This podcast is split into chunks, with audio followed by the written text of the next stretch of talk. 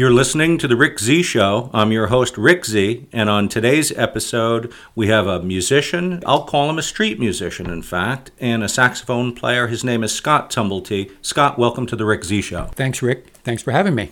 It's great to have you here. I must admit, I've wanted to get you on this show for a long time. I've been interested in what you do since probably before we've had this show. There's something fascinating about what you do. Would you consider yourself a street musician? Is that apt for me to say that? I'd have to say that I've evolved into a sensibility that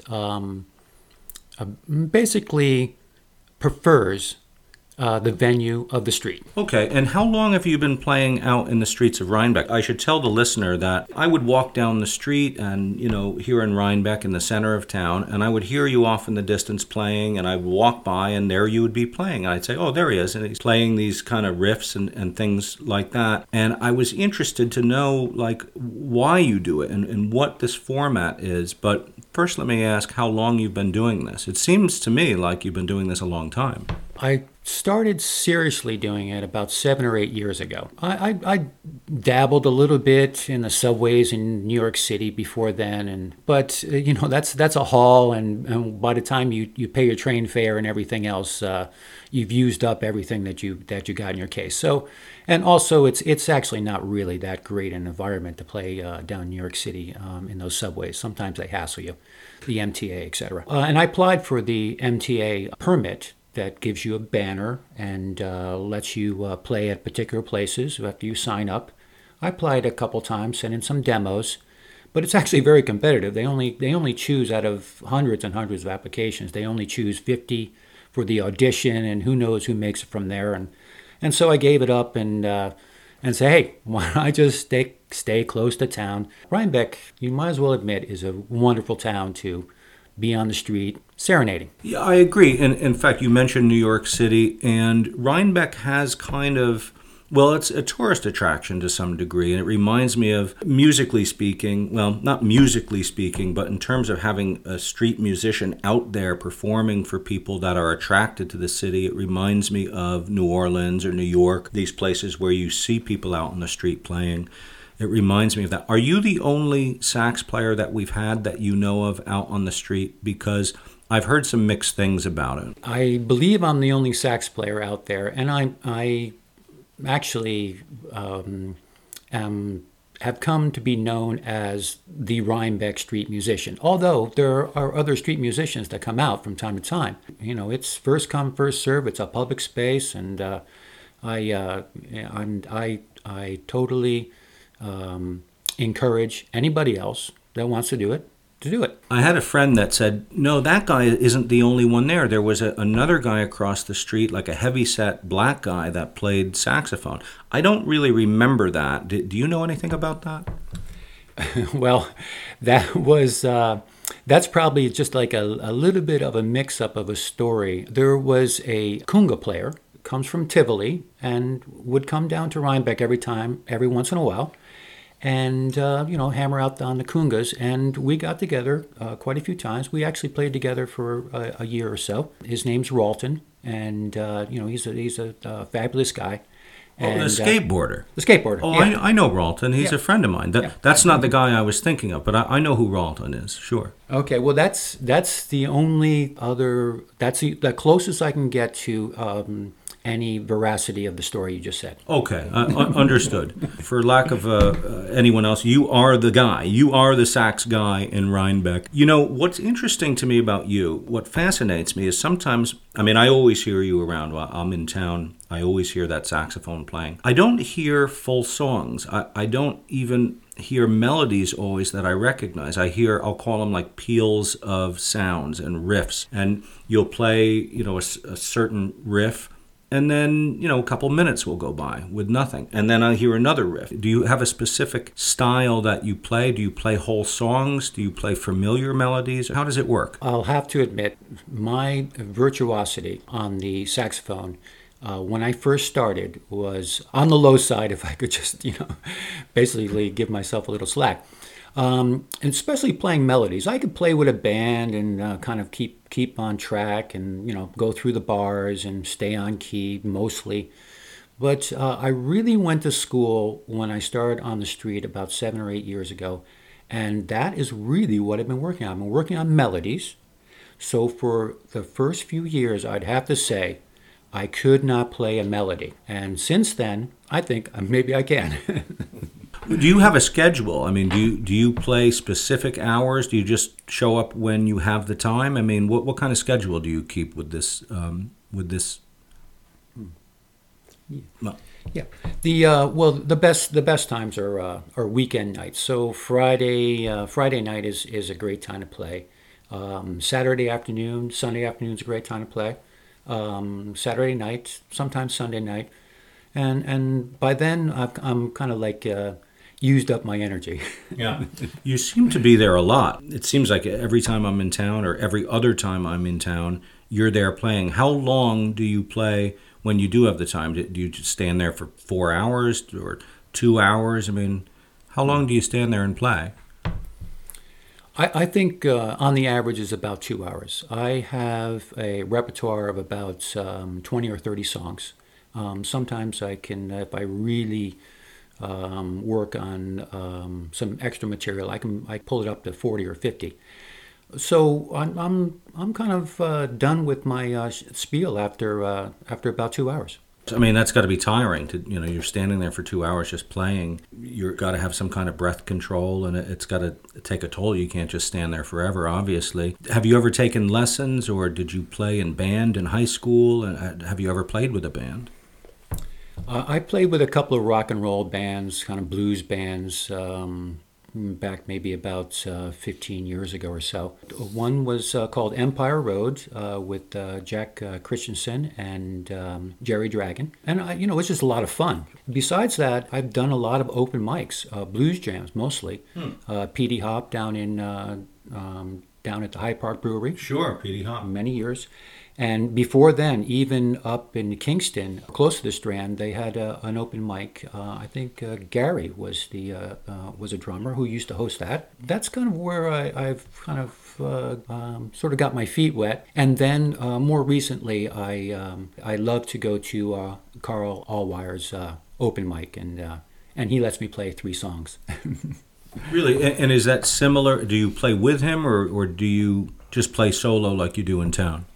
Right now, I'm mostly playing solo. I used to play with him a little bit, but I found that off the cuff, I have a little bit of trouble going through chords, especially songs that I don't practice often. Do you do this full time? Do you do it part time? Do you have a day job? I do have a day job. I do mostly home renovations. My music kind of took off in 2008, 2009, when my business basically dropped down to zero. Nobody had any money to sink in other homes. So I figured, okay, I'm pretty much down to nothing, except maybe I could finally learn how to play the saxophone correctly. Well, I noticed you brought the saxophone with you. I'm very, very happy. Would you mind playing a little something for us? Sure. We'd love to hear it. Okay.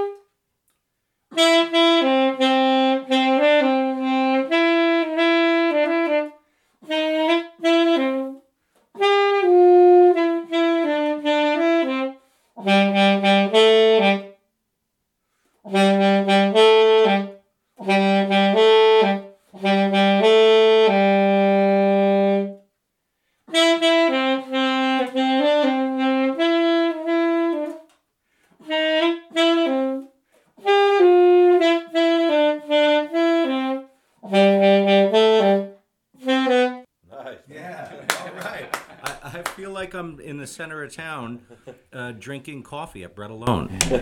Wow. What'd you call this brand, like an Antigua Wind? It's called Antigua Winds.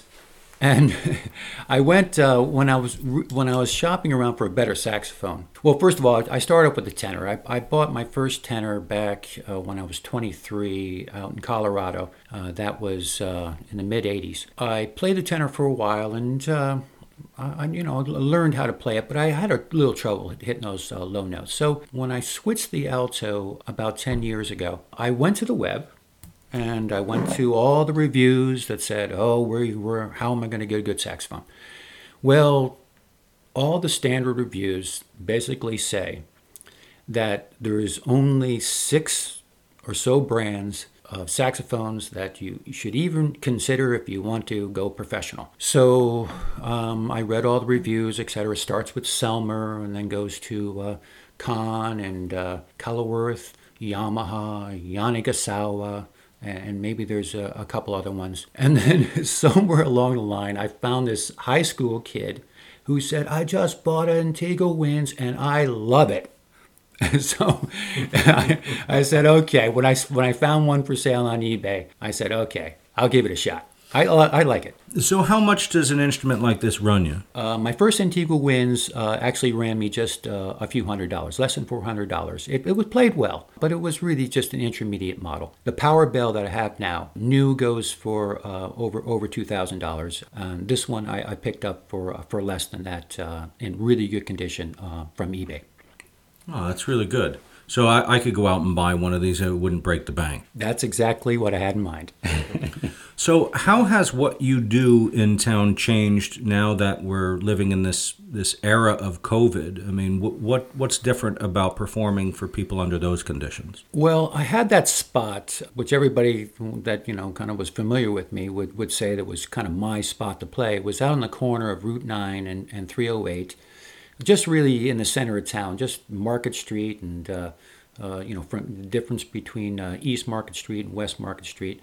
And I played there, for years and years. And I found it sort of solitary in a way, because it's such a high traffic area and all these cars go by, and it's sort of like most of the time I'm not really playing to anybody. I'm just kind of playing to the streetscape. But after this whole thing started happening in March, I knew I couldn't have that spot anymore because it's really right on the sidewalk. Yeah. And for all the protocols nowadays, if you're singing, you're supposed to be in public, you're supposed to be 12 feet from the general public. And so I went out toward that little green area in front of CVS, right in kind of the middle of East Market. I started playing there. It's kind of worked out. It's a different kind of vibe. I had to get used to it. I'm strange as it might seem, a street musician is not always easy to pick up from one place to another. I guess it ought to be a little bit more easy, but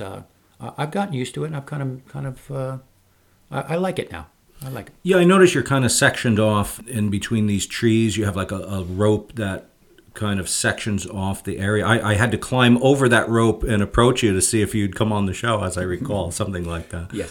What has the reaction been to your music? I mean, obviously, a lot of people hear you. People are walking by. Do they give you money? Do they clap? Do they come over and talk to you? What's that like? What's the reaction been like? Ever since I've started this, I actually began to realize how ambivalent people's general opinions are. They can go one way or another. Sometimes I'd have someone actually kind of come up to me and be a little bit belligerent about I was making too much noise and they were getting disturbed by what I was doing. Really? Yes, that's sometimes happening, and it happened maybe a little bit more in the beginning when I actually wasn't really playing my melodies all that well. And then the next moment, I'd have somebody come by and say, "You just made my night. I was walking down the street, kind of feeling a little gloomy, and I hear this music bouncing off the walls, and I just perked up my whole attitude." So it can go both ways. It's interesting. All musicians are in the same boat in that way. I'm a musician myself, and you know, sometimes you get people to say, can you turn down a little bit? And they just totally miss what you're doing entirely. And then you have other people that love what you do. Did you ever see the video online of Billy Gibbons from ZZ Top playing out in the street and everybody's just ignoring him like he's a hassle? I've never seen that. It's very interesting. I must admit, I mean, I've never really met you before I approached you to come on the show. I didn't know anything about you or your music or what it would be like. And I wondered what motivates a street musician. Like you mentioned New York City, you go down there and it's sometimes practically homeless people that are playing instruments. Sometimes they're very good, certainly in New Orleans. I mean, it could be anyone, you know, it's not always a professional musician. Sometimes it's just somebody who can kind of play a little bit and maybe they're looking for some change or what. I didn't know if you were a homeless person, if you were insane. You know, I knew nothing about you. Of course, when I approached you and talked to you for the first time, you were obviously seemed like an articulate, normal, everyday guy, lives in town, has a cell phone. You know, I was like, okay, I think it might be safe having him in my house. You know, do you listen to saxophone music? I don't mean just pop music. I mean like jazz too. I mean, I love guys like pop guys like Boots Randolph and King Curtis, but I'm a big jazz fan. I love Charlie Parker. I love Lester Young. I love guys like that. Do you listen to jazz? I do. I don't study it, but I do listen to it. In the past, listened to Charlie Parker and Lester Young. Sometimes I get a little bit,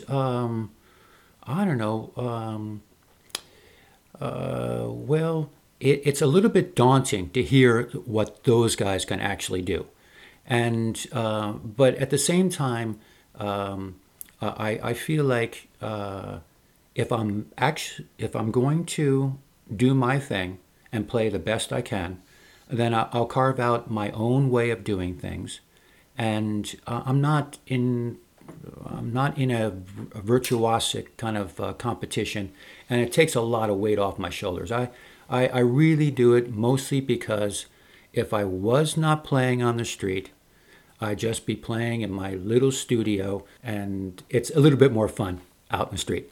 Yeah, it's always more fun to play for somebody that's listening and might appreciate it. When you're home by yourself, do you listen to music? And what kind of stuff do you like? And when you mentioned New Orleans, I really have a deep respect for all the musicians that came out of there. And I always, in my back of my mind, I'm thinking, oh, if I ever wanted to be a street musician, go where the big boys and girls play, it'd be New Orleans. And it's always kind of like in the back of my mind, you know, is there one day a road trip down there? Well, I'll just park myself somewhere in the French Quarter. And I actually have no idea how that works because I've only passed through the town many, many years ago. Yet my influences melodically do come from New Orleans. Fats Domino, his melodies, I play two of his melodies when I play on the street. The Creole sound, it kind of blends into the Caribbean sound and actually goes a little bit deeper to a piano player who was playing in the Bahamas in the 1950s, and I latched onto his melodies. His name was George Simonet, a delightful player. Not too well known, but I had a little 10-inch record that had 5 songs in each side. I heard them when I was young. And now I play about 8 of those songs. It's the vibe of that whole kind of Caribbean blending into, sort of also has that African roots too, and goes into New Orleans. Why saxophone, Scott? I mean, as opposed to trumpet or being a guitar player or a singer or anything else, why'd you gravitate to the sax? It's a very easy question to answer. I was going to high school in the tail end of the 70s, and the big music we used to play, or on the radio and on the turntables, as you mentioned, ZZ Top, one of my favorite bands.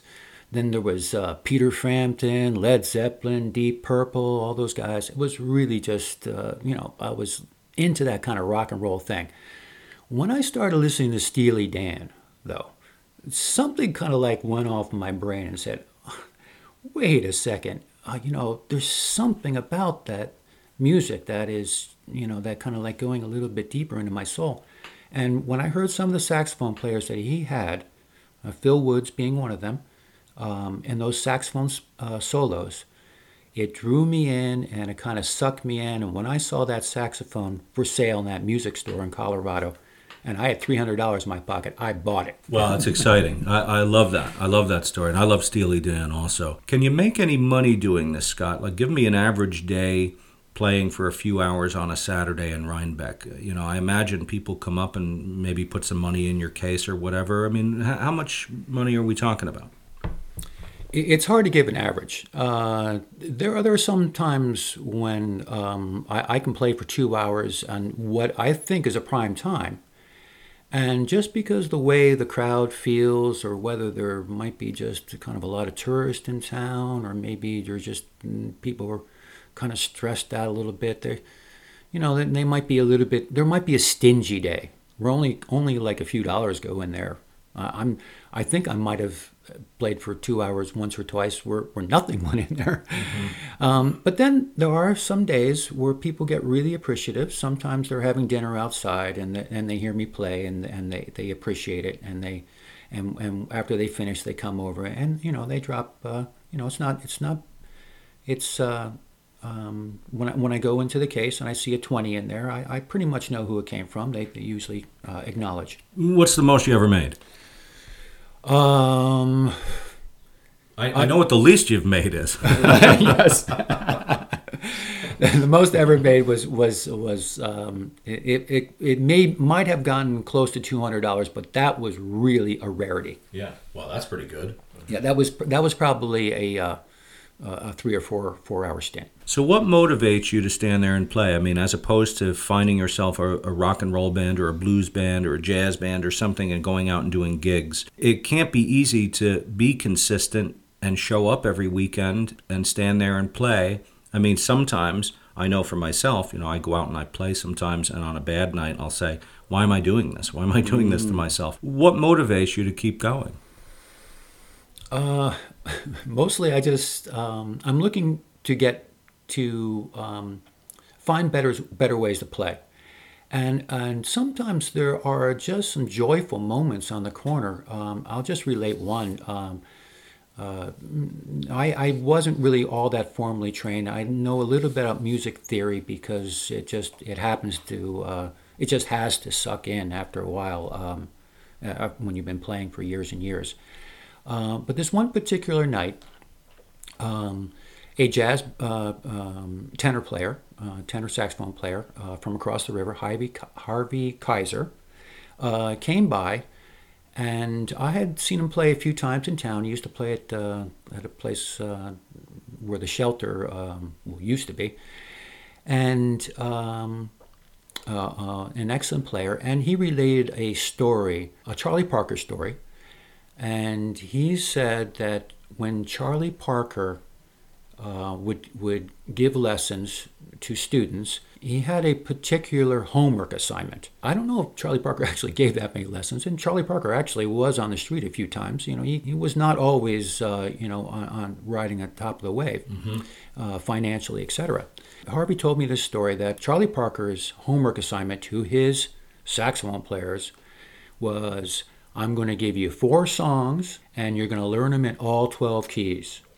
And I remember 2 of the songs that Harvey said were Cherokee and Sweet Georgia Brown, and I didn't remember the other 2. But it was almost like an epiphany the weeks after that conversation. And, that's, just to get that kind of relation going was kind of sunk into me. And it was a bit of an epiphany. I tried to calculate how long it was going to take me to learn 4 songs in all 12 keys. And the best speculation I came out with was a year or 2. So I believed at that point in time, I knew at that point in time, that I needed to go to work. I started working on my keys, but I didn't play 4 songs in all 12 keys. I just made sure I spread all the songs I do play over 12 keys. I think it's working. A little sonic diversity, just play a bunch of things in all different keys. Well, that's really interesting. And Charlie Parker, I mean, that's not easy stuff to work on, because for one thing, he was always just lightning fast. But I mean, the stuff is so intricate. Just the jazz scales alone, just practicing that stuff is very difficult. Do you write melodies? Do you write your own material? I've come up with some riffs that you might say what might be a verse or might be a chorus, but I've never really put anything together that's. When I hear you play, I don't necessarily know the songs that you're playing or recognize them, but they're always reminiscent of something I've noticed. Like, I almost got it. Like, oh, I know that. Well, it isn't quite it, but it's reminiscent of that. Do you find it's difficult to play the saxophone without an accompanying instrument, like piano or guitar, to accompany you, to kind of keep you drawing within the lines? If I there are times where I play with a bass player in the open mic, and it takes a lot of load. If the bass player actually can be flexible, because I don't like you said, my melodies are not that strict to my playing is not that strict to the melody, yet. I do go through the verse and I do go through the chorus. I think the thing that's helping me now is more percussion, because it keeps me keeps my timing on and kind of takes a load off my shoulder if I can play with a percussionist. Yeah, and do you improv a lot? I mean, when you mentioned you sat in with Petey Hop in Hyde Park at the blues night, do you just improv? Do you just make stuff up and kind of jam? In a blues jam, you know, everybody gets their solo, yeah. And that's it's the sort of democracy of the blues jam. I love that, and Petey Hop ran a great show, and when you get your solo, you know, you've got your time on the mic, and either you do 16 bars, 24 bars, and if you really feel adventurous, you go another. You go another 16. I could be getting that wrong. Either you're a 12-bar blue or blues or a 16-bar blues, but 12, 24, 36. And it's sort of where I learned that when you get your shot to solo and you got your improvise, then it's all you to improvise and stay within the chord structure. It was a rough road, because you were put on the spot, and I learned how to play along with others. Yeah, and you speak a musical language. You're talking about bars, like a full chorus and things like that. And when you speak about music, you do speak a musician's language.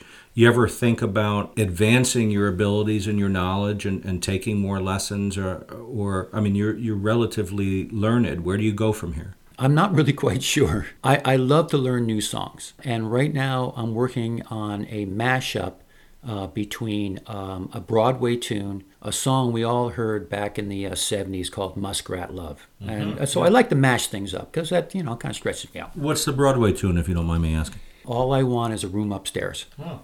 What's that, Rodgers and Hart? Who is that? Is it Hammerstein? Oh, it might be Rodgers and Hammerstein. It's from My Fair Lady.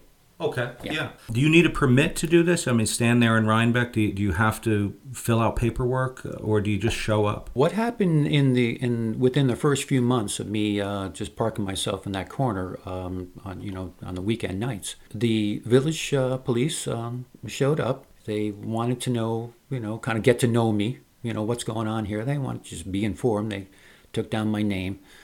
And he said, in the village of Rhinebeck, there is no requirement for a permit.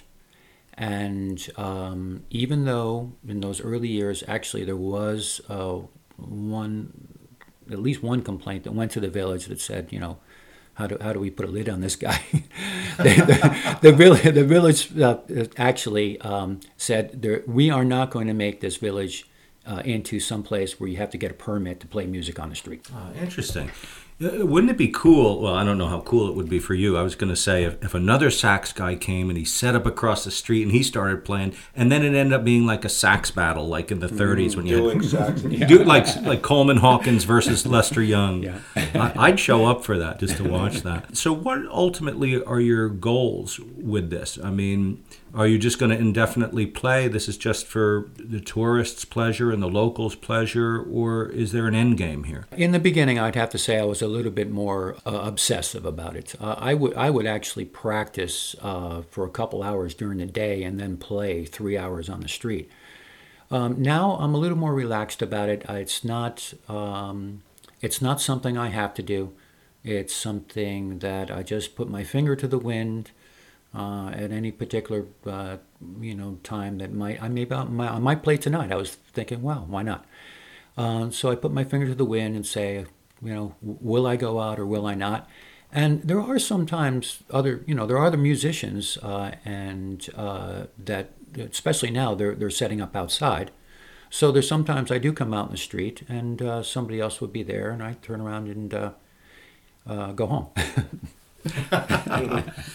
Well, I hope this podcast helps get the word out there that you're out playing, because I know a lot of people, a lot of friends of mine, a lot of people that listen to the show are really interested to hear this particular podcast. I've had more people ask me about this one than other ones that I've done. Like, when's that guy who plays saxophone coming on, Mm. And before we have to wrap up, I would love it if you could play something else to kind of get us out of here. You mentioned Fats Domino. He's one of my favorites. Would you be willing to play that? Some folks working at a restaurant, or a waitress or something, or a waiter working at a restaurant across the street from me, they kind of sometimes catch on to the fact that I tend to be repetitious.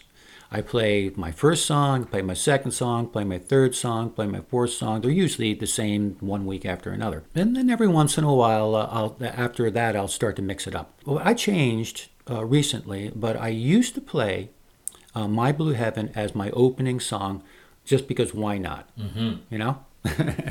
Would you be willing to play My Blue Heaven? I love that song. I'll give it a shot.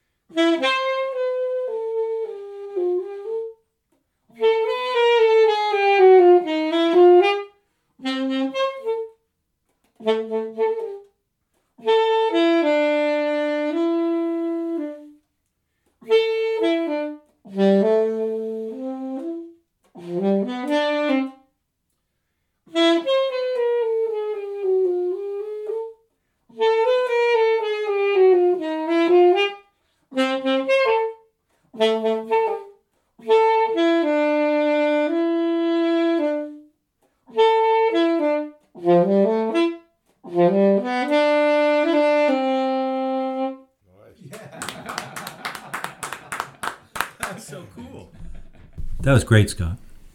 Thanks, Rick. Thank you for playing that, and thanks for being here. This has really been great. I had no idea what this would be like or how this would go, but you're an awfully nice guy, and you're actually a better player than I expected. I haven't heard a lot. I hear things in the distance. I'm coming out of this store or a restaurant, and I hear little riffs and peals of sound, and I guess I've never stood there for any length of time and really focused. But I'm going to now. In fact, it won't be $200. It won't be your $200 day, but next time I pass by, I'm going to throw something in your case, that's for sure. Thanks so much for coming, Scott.